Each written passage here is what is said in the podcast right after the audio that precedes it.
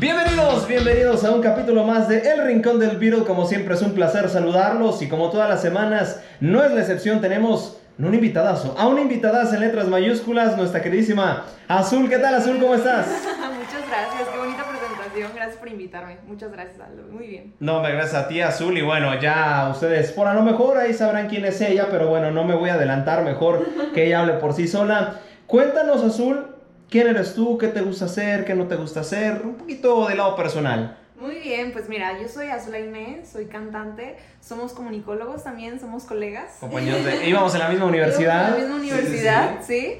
Soy cantante, me dedico a la música, eh, tengo mi proyecto personal ya hace aproximadamente dos años y medio, casi tres años. Y pues estoy en eso, eh, luchando por mis sueños, buscando lo que me gusta hacer, lo que me apasiona. Y estamos en eso. Lo que no me gusta, pues creo que me gusta hacer de todo. Yo creo que más te diría okay. Lo que me gusta. No hay nada que no le guste a la buena Azul. Pero bueno, también eh, coméntanos esta eh, historia detrás de tu carrera, Azul, como tal. ¿Siempre quisiste dedicarte a la música o fue una pasión que nació conforme pasaron los años? Fíjate que es muy chistoso porque yo de chiquita, o sea... Ahorita yo, Azul, yo no me acordaba lo que hacía de chiquita. Hace uh-huh. poquito mi mamá sacó un montón de videos del baúl de los recuerdos sí. y me encontré con Azul de tres, cuatro años cantando y grabando y me ponía enfrente de la tele y cantaba las canciones de las novelas que en ese momento estaban. Sí. Y dije, órale, entonces desde chiquita lo quería. Y haciendo memoria, pues sí, la verdad es que desde chiquita lo quería, pero me daba mucha pena. Me daba pena, pues el... el qué van a decir, el si esto es para mí, si realmente soy buena, no sí. soy buena. Y como dicen, yo era cantante de closet, o sea, yo cantaba en mi cuarto okay. y demás. Además de que la familia de mi mamá todos son músicos, entonces okay. como que yo decía, ¿y qué tal si canto mal y canto en una reunión y todos van a reír, no? Pero después de dejar tristemente el fútbol... Me okay. empecé a dedicar a la, a la música y ahí fue, gracias a mis papás, porque mis papás me impulsaron sí. para que, para que empezara con la música, porque eso me gustaba, pero me daba pena, y ahí empecé con la, con la cantada. Oye, mira, eso, eso, eso no, lo, no lo sabía, ¿eh? Cuenta, a ver, cuéntanos un poquito eso de tu historia en, en el fútbol. Vivía de la patada, como dicen. ¿Pensaste alguna vez dedicarte al fútbol o era algún sí. hobby? ¿Fuiste seleccionada, no sé, pasó algo relacionado al deporte? Sí, ya me dedicaba, fui seleccionada a Jalisco y, oh, yeah. y pues desde el...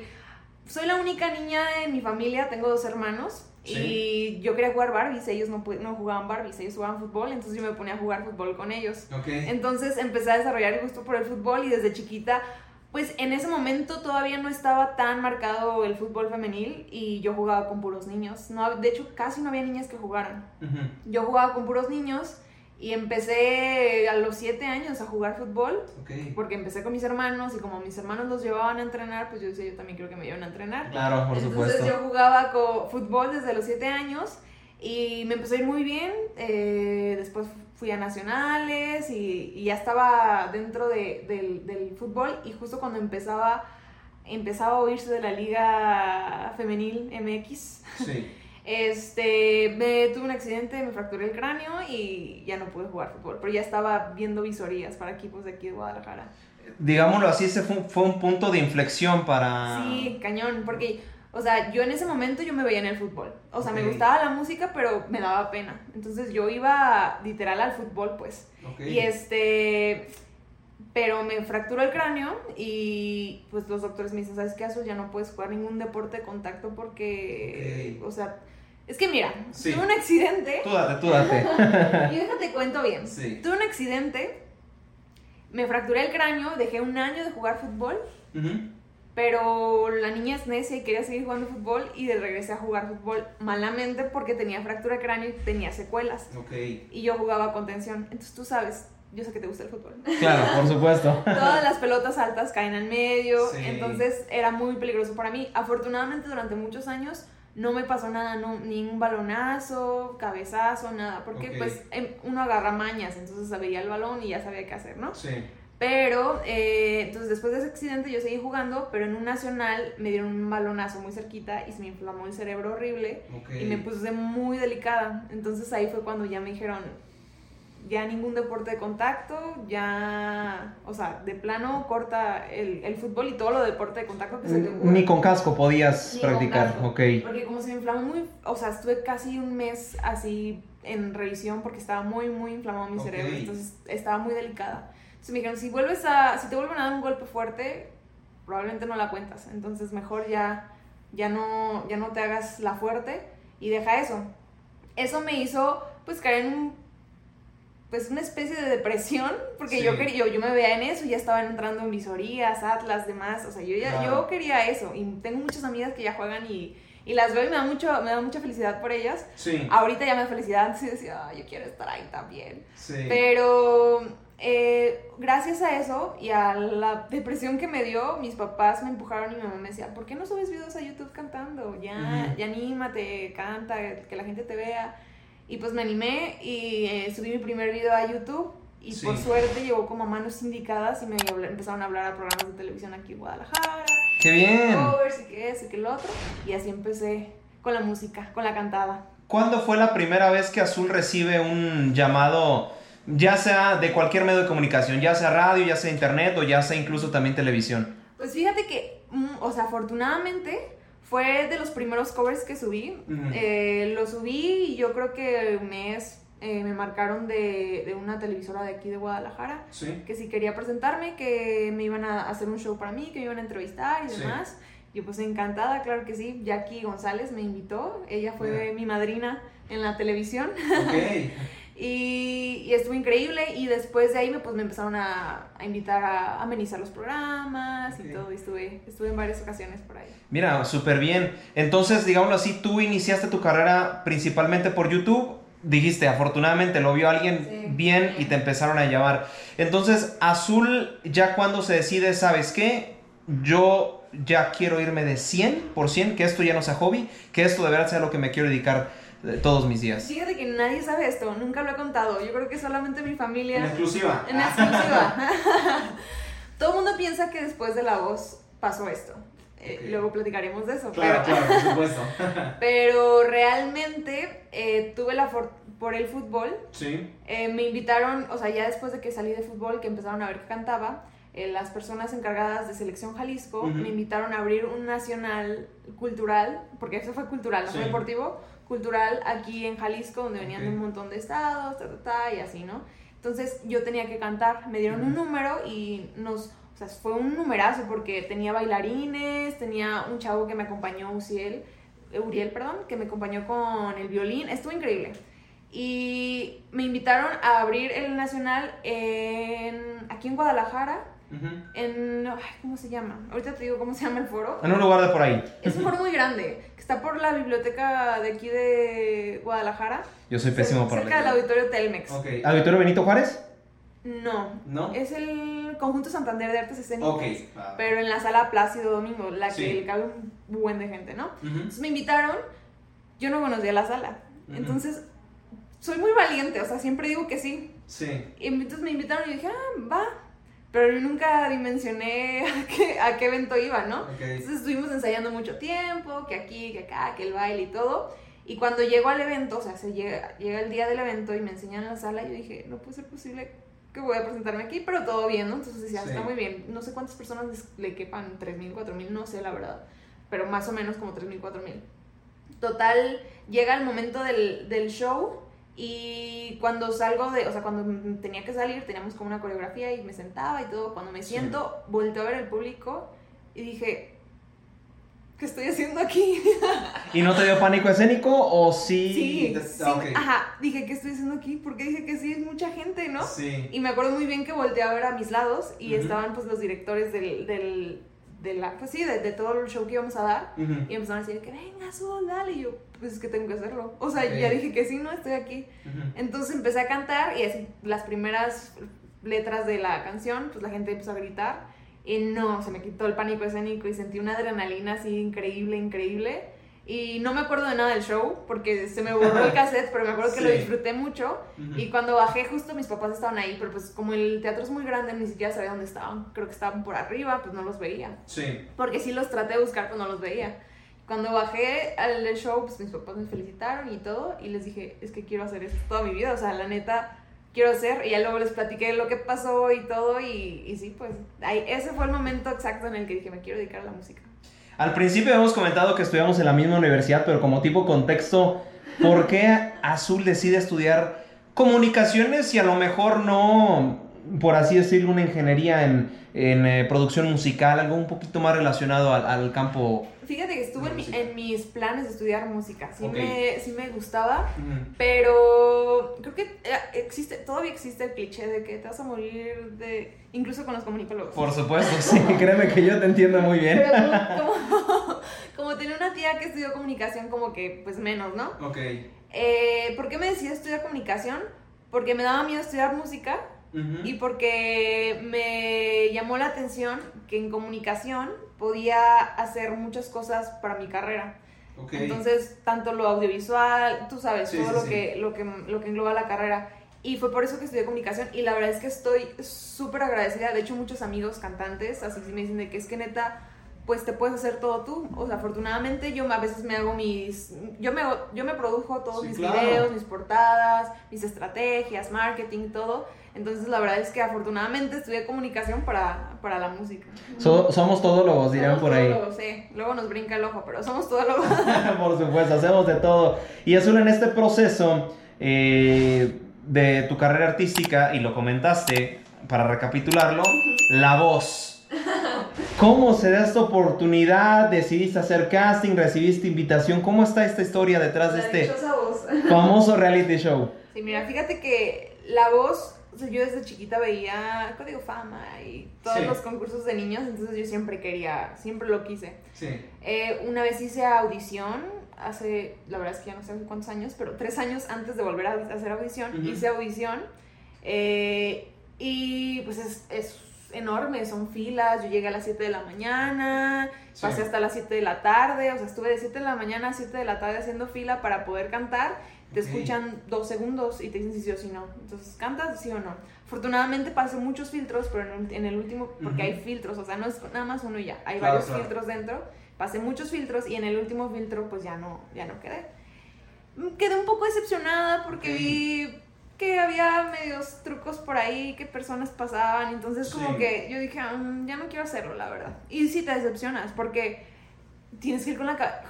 La Voz y cualquier reality show y cualquier concurso de voz tienes que ir con la cabeza súper fría, porque así como te puede ir increíble, así te pueden bajar todo tu confianza y todo lo que crees en tu, en tu música, porque son sí, comentarios claro. directos a, a, a lo que es tu sueño, pues, ¿no?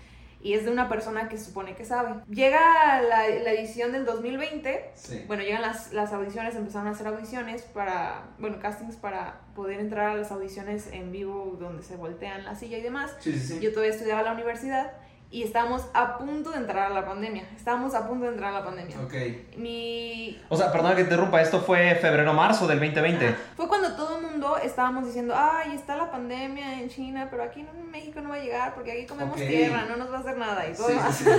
Entonces, eh, mi papá, mi papá me dijo, ¿por qué no haces audición? Ya vas a tener... Porque yo ponía de pretexto, es que estoy estudiando en la universidad. Mm. ¿Para qué hago eso si me van a trazar en la universidad? Y mi papá sí. me dijo... Ya vas a terminar la universidad, porque ya estaba nada de terminar la universidad, pues haz el casting y ya ves qué onda. Y yo dije, bueno, me animé porque eran audiciones en línea por la de la pandemia. Okay. Tenía que grabar y mandar un video. Dije, bueno, pues chicle y pega. La verdad es que yo pensé que no iba a pegar. Y iba saliendo de mi última clase y me marcan el teléfono y número desconocido, yo uh-huh. contesto. Justo iba saliendo de mi última clase, en un pasillo estaba. Okay. ¿Qué onda, Azul? ¿Cómo estás? Hablamos de La Voz, ta, ta, ta, ta, ta. Para decirte que, por favor, cheques tu WhatsApp. Y yo, yo dije, me quieren estafar. Sí. Entonces, checo mi WhatsApp y ya veo, te mandan un mensaje, una imagen de que queremos tu voz dos mil veinte Mira, okay. para las audiciones, ta, ta, ta. Y yo así de... Y ella ni me acordaba que había hecho audición porque pasó mucho tiempo. Sí. Porque puede pasar un mes, dos meses y luego te llaman, ¿no? Porque duran mucho tiempo haciendo casting. Claro. Y pues no, pues luego, luego fue a hablarle a mis papás de que mamá quedé, ¿cómo? Entonces, así fue cuando como entré a, a La Voz. Eh, la verdad es que fue una experiencia súper gratificante. Y sí. no tanto por el reality en sí, que, que sí es, pero con eso muchos, muchas personas, cantantes, amigos, colegas, que te nutren de su talento, te relacionas, claro. Y sí es una plataforma para, pues, para que más personas te conozcan, la verdad que sí, sí te, te da mucha visibilidad y aprendes muchísimo de, de todos tus compañeros, sobre todo de todos tus compañeros. Una vez estando en La Voz, eh, ¿qué, qué puedes decir, obviamente, sobre, sobre cámara y sobre micrófonos?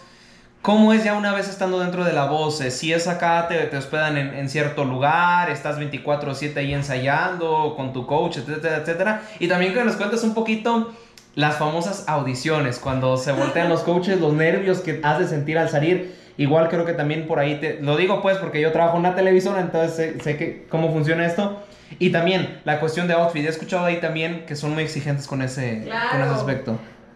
Tú bien sabes cómo es la televisión, pues es, sí. Hay mucha producción detrás de lo que uno ve en televisión, pero... ¿Se paró? Ah, perdón. eh, hay mucha producción detrás de lo que ves en, en televisión, pero el momento exacto de estar en la audición, no te imaginas los nervios. O sea, yo, yo iba... mentalidad mexicana, malamente. Yo iba menta- yo dije, nadie va a voltear por mí. Sí. Dije, nadie va a voltear. Entonces, yo voy a cantar como si no hubiera nadie ahí, porque todos están volteados, no te están viendo. Entonces, yo sí. voy a cantar como si estuviera en mi cuarto, me voy a desconectar de todo, y ya, cuando no volteen, yo eso pensaba, cuando no volteen, pues ya me voy, y pues qué padre, pues salí en la tele una vez, qué padre, ¿no? Entonces, yo empiezo a cantar. ¿Dónde están tus modales que no aprendiste ni a saludar? Parece que hoy me gustas un poco más. Y se voltean luego, luego Belinda, Montaner y Cristian Nodal al okay. mismo tiempo. Yo dije, fue un error de la televisión. Dije, yo creo que voltearon las, las sillas sin querer. Estuve a dos de pararme de cantar. O sea, para okay. de decir, lo van a repetir. O sea, yo pensé eso. Pero... O sea, ¿qué sentiste de eso? ¿Que fue un error de que, ah, no? Ah, sí, o sea, es que como yo estaba tan mentalizada okay. de que neta no iban a, no iban a voltear por mí... Se voltean y yo estuve a nada de pararme a decir, ah, pues van a pedir que lo repitamos. Sí. Fue, yo pensé eso. Pero we, afortunadamente veo a Belinda bailar y digo, o sea, esto está pasando, sí, es real, real. Esto es real. Entonces yo empecé a cantar, pero haz de cuenta que justo como me pasó también en, en mi presentación en el Conjunto Santander, yo borré cassette. O sea, yo, yo me acuerdo de mis primeros minutos sí. antes de que se voltearan. En cuanto se voltearon yo no me acuerdo de nada, hasta, solamente porque veo las audiciones en YouTube y así, uh-huh. o, y porque la vi después. Pero yo cuando ya me estaban entrevistando en backstage, dije, ¿qué acaba de pasar? O sea, como que ahí empecé como a caer en cuenta de todo y se me borró el cassette. O sea, fue, es que es una emoción tan grande, me son imagino. Unos nervios enormes y ver que, ir mentalizada que no iba a pasar nada y que estuviera pasando todo, como que me hizo un mente en blanco y yo no ni siquiera supe cómo me moví, cómo canté, nada, nada, nada, ¿no? Y eso, ¿y qué me preguntas? Ah, también del, del vestuario. Sí. Eh, pues sí, la verdad es que todas tienen su lineamiento, hay personas que te asesoran, que te dicen esto sí, esto no, deberías de ponerte algo diferente para que te veas más chava, no eres tan señora. Uh-huh. Eh, todos llevan su ropa, pero ellos sí te asesoran a decir, okay. esto ponte, esto no ponte, ellos sí te asesoran. Y en cuanto y, y a... perdona que te interrumpa, Azul, eh, obviamente viajas a la Ciudad de México, ¿no? Sí. ¿Es pagado por, por la misma empresa o tienes que poner tu bolsillo? Y yo no sé si lo puedo decir. Ah, ok, bueno, está bien, está bien, está bien. Ok, no, es que era una duda que tenía, pero no, está bien. Pero, pero lo que sí te puedo decir sí. es que nos hospedaron a todos esa edición y la siguiente también. Nos pagaron el hotel, o sea, porque no podíamos salirnos con nadie, no podíamos convivir con nadie, no podíamos... Pues porque nos tenemos que cuidar, todos los días nos hacían pruebas. Okay, si okay. salías con COVID, te salías de la competencia. Sí, claro. Entonces ah, reservaron unos hoteles para sí. todos los participantes de La Voz en esas dos ediciones. Antes, tengo entendido, la verdad no sé muy bien, ibas, regresabas y así, no sé bien bien.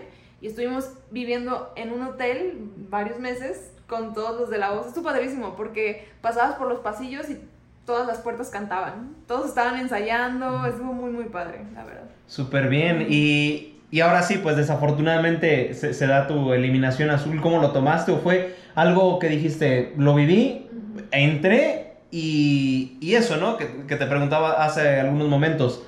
¿Fue un trampolín en tu carrera? Sí, fue un trampolín enorme. Y el momento en el que, en el que me eliminaron, obviamente uno se... Pues somos humanos, sí te, claro. sí te agüitas. Pero la verdad es que creo que viví lo que tenía que vivir y conocí personas increíbles, disfruté mi última audición muchísimo.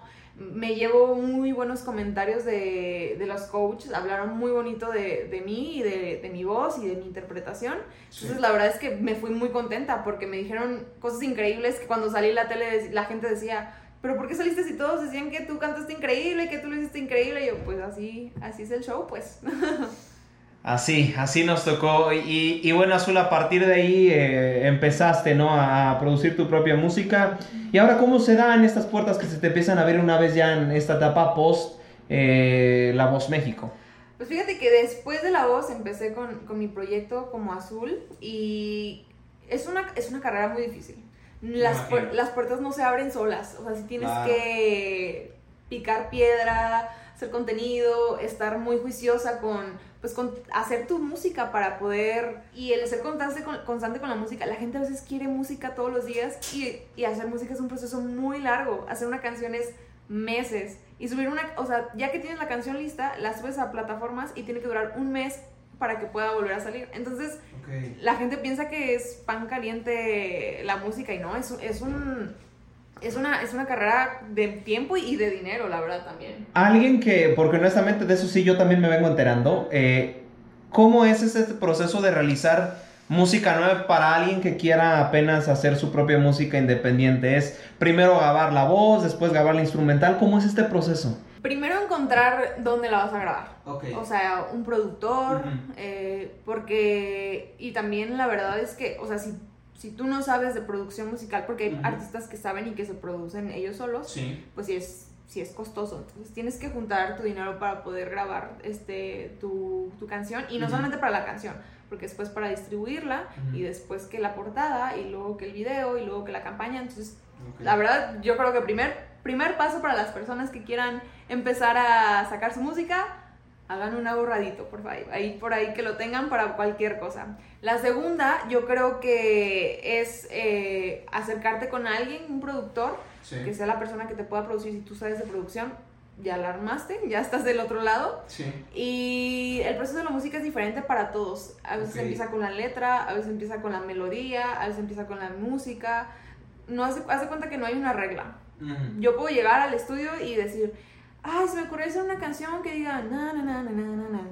Y ya entonces el productor empieza a meterle música. O, o puedo llegar a decir, tengo la letra de esta canción, hay que empezar a musicalizarlo. Entonces es muy... No es, no es igual para todos, pues. Entonces eso no hay como varía. Pero después de que ya se produce la, la canción, eh, pues tienen que hacer el mix y después tienen que hacer un máster. El máster ya es la, el archivo que se puede subir a plataformas. Okay. Tienes que saber en qué distribuidora lo vas a tener. Hay muchas distribuidoras. Okay. Tienes que ver con qué distribuidora te conviene, sí. a lo mejor cuál te cobra menos o cuál te cobra menos regalías. Tienes que checar las distribuidoras, lo subes a la distribuidora y tarda... No es obligatorio. Uh-huh. O sea, la canción si la subes puede salir al día siguiente. Sí. Pero es recomendable que se suba con, tres, te, con treinta días de anticipación. ¿Por qué? Porque hay mucha gente subiendo música todos los días. Okay. Y si le damos treinta días a la canción, podemos tener oportunidad de que los curadores de Spotify, uh-huh. que son personas que se encargan de escuchar la música de todos, uh-huh. eh, pues puedan decir, ah, mira, escuché la canción de Azul, esa a lo mejor entra en esta playlist. Las playlists nos ayudan mucho a nosotros porque nos ayuda a llegar a otro público que no es el de nosotros. Entonces, okay. si a mí me meten a una playlist en la que está un B, uh-huh. voy a tener... Este, oyentes de un B que digan, a ver, ¿quién es Azul? Déjala escucho. Entonces nos ayuda a crecer nuestro público y con otras personas. Y también a que nos puedan recomendar con otros, o sea, que la plataforma te pueda... Ya es que a veces te sale como, ah, ya escuché esta canción, te recomiendo él para Exacto. que pueda, pueda salir recomendado. Entonces lo ideal es que salga treinta días después de que subiste tu, tu, tu canción para que pueda tener como pues la atención y después que le pueda ir bien a tu canción. Pero ese es el proceso. Ya después tu campaña de publicidad, que la portada, que el... Ah, bueno, la portada es antes de subirla también. Okay. Que el video, que todo lo que quieras meterle extra es pues súper bien porque va a sumar. Perfecto. Y ya eh, prácticamente ya has tenido varios lanzamientos, Azul. Eh, ¿Ha habido ocasiones en donde digas, no, como que esta canción no me gustó... Todas han salido, hay algunas que sí, proyectos que totalmente desechaste. ¿Cómo ha sido esta, ya esta transición ya como, como cantante, ya que vives de esto prácticamente? Sí, afortunadamente todas las canciones que tengo en plataforma me encantan, la verdad, porque siento que la canción, o sea, eso me dice mi productor ahorita, la canción tiene que quedar hasta que el artista diga ya, porque si no vas a tener una canción ahí por sí. la eternidad escuchándola y pues no te va a gustar, ¿no? Sí hay canciones, la, los artistas y los compositores escriben muchas canciones al mes, al año, y hay muchas canciones que dices, ay, mejor esta, estaba muy bonita, me gustaba mucho, pero mejor no la produzco, o mejor la produzco el sí. siguiente año. Hay canciones que tienes guardadas desde hace un buen y que apenas van a salir, entonces hay de todo. La verdad okay. es que en plataformas afortunadamente todas las canciones que tengo me gustan, pero sí ha habido canciones que... que están escritas, que no están producidas, que digo, mmm, mejor está después la, la canto, o que ya no vibra conmigo, que ya no me gusta lo que dice. Ok, y actualmente, ¿qué está haciendo Azul? Ay, muchas cosas. Pues mira, estoy por casi terminar de lanzar mi álbum de tiempo, es un álbum que surge okay. en la pandemia, eh, que habla de todo lo que, las cancio- todas las canciones del álbum hablan del tiempo, pero visto desde diferentes aristas. Eh, no sé, el amor, eh, la ansiedad, el que quieres detener el tiempo porque el tiempo se te está yendo. Entonces todas las canciones hablan de, del tiempo, incluso todos los nombres tienen algo relacionado con el tiempo. Okay. Muy concepto estamos manejando. Y después de ese álbum voy a tener un E P que ya no puedo platicar más, pero les voy a sí, decir sí. que tiene muchas sorpresas. Ese... me no puedo decir mucho, pero tiene muchas sorpresas ese E P. Y estamos trabajando con eso. Fuimos a Ciudad de México hace dos semanas aproximadamente y estuve haciendo muchas colaboraciones con muchos productores, bueno. con muchos cantantes. Entonces el proyecto Azul se va a nutrir muchísimo y yo creo que estoy haciendo las canciones que más le gustan a Azul Aimé en este momento. Entonces ya quiero que la escuchen próximamente. Perfectísimo, Azul. Y, y oye, ahora esto es también de la vida diaria de un cantante. Me parece que ya has estado en algunos... Eh, digámoslo así, conciertos, festivales. Ahora, e incluso también nos dijiste que donde estuviste eh, prácticamente que fue tu debut, por así decirlo, eh, en varias personas. Eh, ¿qué, se, ¿Qué se siente estar ya dentro de un escenario, ya por lo menos que personas te, te empiecen a reconocer? Es que es muy difícil explicar eso. Es una adrenalina, es mucha adrenalina. O sea, detrás del escenario, del escenario tienes muchos nervios. O sea, obviamente... Uh-huh. Como bien dices, si ya no tienes nervios es porque probablemente eso ya no te gusta tanto o no te importa tanto. La okay. verdad es que cuando te pone algo nervioso es porque sí. realmente quieres que salga bien, ¿no? Entonces, detrás del escenario son nervios, pero creo que los nervios te duran un ratito, máximo la primera canción, uh-huh. y empezar a ver que conectas con las personas, que las personas corean tus canciones, que las personas conocen tus canciones, que lo están disfrutando. Es una adrenalina, es que ni siquiera sé si es adrenalina o es adrenalina con, mezclada con algo, pero es, es una experiencia increíble. Yo siempre he dicho que todos los artistas se va a escuchar súper multifacético sí, o muy sí. fragmentado, pero yo siempre he dicho que todos los, todos los artistas tenemos un alter ego. Entonces, tú conoces okay. a Azul Aimé fuera de, del, del escenario, eh, bueno, no todos conocen a Azul Aimé fuera del escenario, pero Azul Aimé cuando se sube al escenario se transforma. Y no decir, ah, el Azul Aimé, no. Uh-huh. O sea, agarra energía. En los conciertos hay muchos cambios de energías, intercambios de energía, pero es una sí. energía increíble que desde que estás detrás de, del, del escenario o incluso preparándote para el escenario, tú misma te tienes que transformar porque es como... Sí, es un alter ego. O sea, es como sí. decir, ahora sí tiene que ser Azul Aimé la que se sube al escenario, ¿sabes? Claro. Y, y te transformas y empiezas a, a disfrutarlo y... La verdad es que si Azul Aimé fuera del escenario, ve a Azul Aimé afuera, arriba del escenario, sí se sí. queda así como de, ¿a poco está haciendo todo eso? Pues, o sea, yo a veces veo mis shows y digo, ah, ¿a poco hice todo eso? O, qué padre que hice eso. Entonces yo creo que es un, pues una sensación increíble, o sea, sí siento que es como una, yo creo que también te puede pasar a ti, o sea, cuando sí. estás enfrente del micrófono tienes por un alter ego diferente, o sea, es... Es otro Aldo. Sí, claro, por supuesto. Eh, ¿va, ¿Vas a manejar este nombre artístico, eh, a, a sí, Azul? Azul Aimé, Azul Aimé es mi nombre. Okay. Es mi nombre. Afortunadamente sí. mis papás me pusieron un nombre artístico desde chiquita y no me tuve que no, quemar la cabeza pensando cómo me iba a llamar ya eh, en la carrera. Y entonces también es mi nombre artístico, Azul Aimé. ¿Cómo se ve Azul? Me, y eso me lo puedes responder muy breve, no, no, eh, como, como tú gustes, porque son tres preguntas. A ver. ¿Cómo te ves en corto, mediano y largo plazo? Uh, las preguntas que me hacían en la universidad. ¿Por qué subiste esta carrera? Bueno, dinos por qué estudiaste comunicación. Tus hobbies. Yo creo que... No, no creo. Azul se ve en corto plazo, eh, terminando de sacar este E P que te menciono, que va a estar increíble. Sí. El próximo año me veo con muchos shows, ya más grandes, y no solamente en Guadalajara. Ya, ya he tenido la oportunidad de cantar en Ciudad de México, pero ya me veo con otros shows también por allá y por otras ciudades. Eh, en corto, mediano y largo plazo me, vi, me veo en la música, pues, ¿no? Sí. Pero en corto así me veo, terminando mi E P y ya con este, conciertos y shows más grandes. A mediano plazo, ¡ay, qué difícil! Entonces es muy curioso porque siempre he dicho que es, mi papá me preguntaba mucho desde chiquita, bueno, no desde chiquita, desde que empecé la carrera, ¿y qué pasa si no funciona esto? Y yo, no sé, porque nada más me veo haciendo esto. Claro. Y antes decía, pues está mal porque no tengo un plan B, pero realmente no está mal porque estoy muy enfocada en lo que quiero y, y sé que, o sea, que si lo... Vas, o sea, vas a escuchar muy, muy cliché, lo escuché una vez de una pelea del Canelo Álvarez, creo. Uh-huh. No sé si dijo él, pero dijo, si pasa por tu mente, pasa por tu vida.